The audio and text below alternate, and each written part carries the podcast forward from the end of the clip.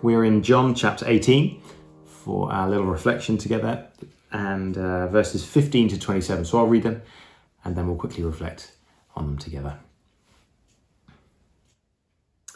Simon Peter and another disciple were following Jesus. Because this disciple was known to the high priest, he went with Jesus into the high priest's courtyard, but Peter had to wait outside at the door. The other disciple, who was known to the high priest, came back, spoke to the servant girl on duty, on duty there, and brought Peter in. You aren't one of this, this man's disciples too, are you? She asked Peter. He replied, I am not. It was cold, and the servants and officials stood round a fire they had made to keep them warm. Peter also was standing with them, warming himself. Meanwhile, the high priest questioned Jesus about his disciples and his teaching. I have spoken openly to the world, Jesus replied. I have I always taught in synagogues or at the temple where all the Jews come together. I said nothing in secret. Why question me? Ask those who heard me. Surely they know what I said. When Jesus said this, one of the officials nearby slapped him in the face. Is this the way you answer the high priest? he demanded. If I said something wrong, Jesus replied, testify as to what is wrong. But if I spoke the truth, why did you strike me?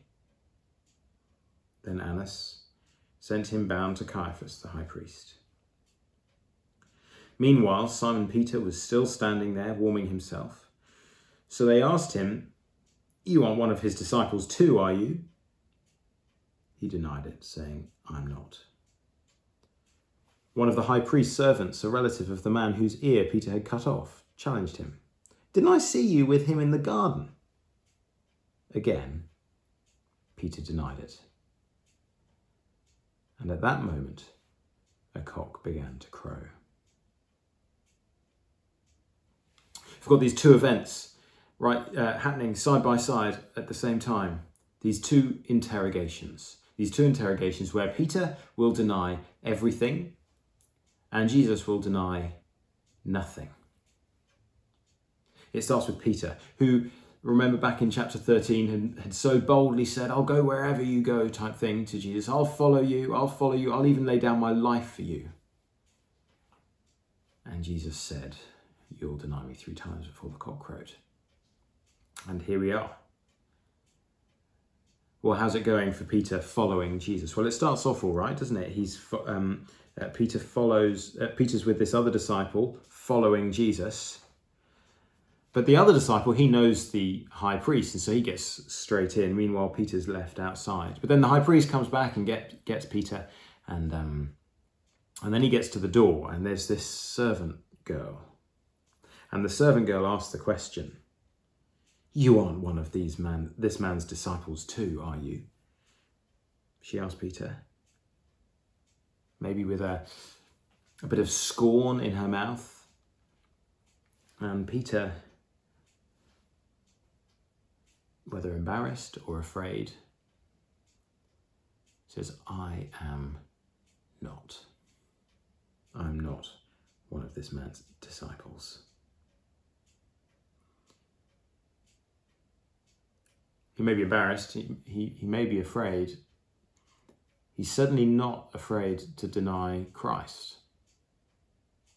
And I guess maybe we know something of that, don't we? When we meet someone new, is that really the first impression we want to leave them with? That we one of these sort of I remember meeting someone once and they said, she said, Oh, I can't stand members of the God Squad.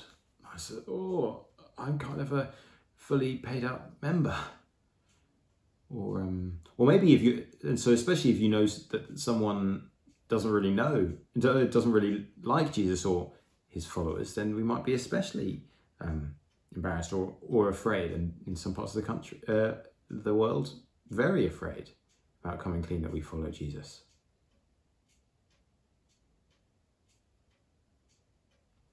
But the results are quite chilling, literally, for Peter, because he is left out in the cold he's outside.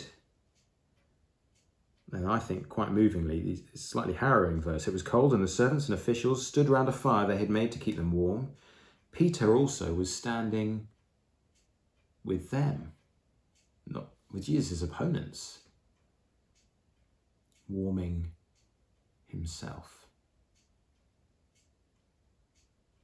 On the other hand, you've got Jesus. Jesus' interrogation. Jesus is being interrogated by the high priest, and um, he's asked about his disciples and his teaching, and he says, uh, "Hey, I've got look. I've got nothing to hide. Uh, everything I taught, I taught openly. Um, why don't you go and speak to one of those people who heard me? You don't need to speak to me." And so, at the very moment that you've got Peter denying Jesus, you've got Jesus pointing to Peter and his disciples, saying, They can vouch for me. It's devastating. It gets worse. Making no allusions to um, an Oscars ceremony that uh, might have happened recently, there is a, a, slap to the face, a slap to Jesus' face, because one of the officials is offended by the way he's speaking to the high priest. And so he asks, Is that, uh, what, oh, I'll get the words exactly right. Is this the way you answer the high priest? To which you want to say, Is this the way you treat the Son of God? Is this the way you treat Jesus? Is this the way you treat, actually, the true high priest? The rest of the Bible talks of Jesus being the true high priest. He doesn't just make sacrifice for his for the people, but is the sacrifice for his people, who is the sacrifice for him and for you and for me. And then we go back to Peter, and there are two more devastating denials. and at that moment a cock began to crow. Because it looks like Peter is done with Jesus. But the wonderful thing is, Jesus is not done with Peter. Because he is that high priest who will die for the people, who will die for Peter, and who has died for you and for me. And who will, in a few weeks' time, will get there, wonderfully reinstate Peter and bring him back. Which wonderfully, and here's the where I want us to want to leave us today, which wonderfully encapsulates the gospel, doesn't it? because Jesus, uh, Peter was unable to follow Jesus until Jesus had died for him. And that's the same for us. We cannot be children of God by ourselves. We are children of God because of what Jesus, the great high priest, has done for us. We cannot work ourselves up to him. We cannot um, get there in our own strength. Jesus, the true high priest, he went to the cross for you and for me, whoever you are, whatever you've done, however many times you've denied Him. Our security, our identity, our salvation, our forgiveness, our life in Christ starts with Christ. We're totally safe with Him because it starts with Him. Let's pray.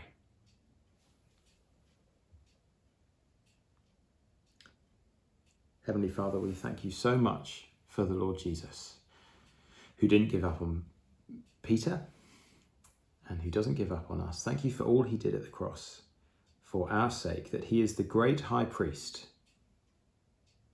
And would that give us great comfort now that our life, our identity as children of God is totally safe in him.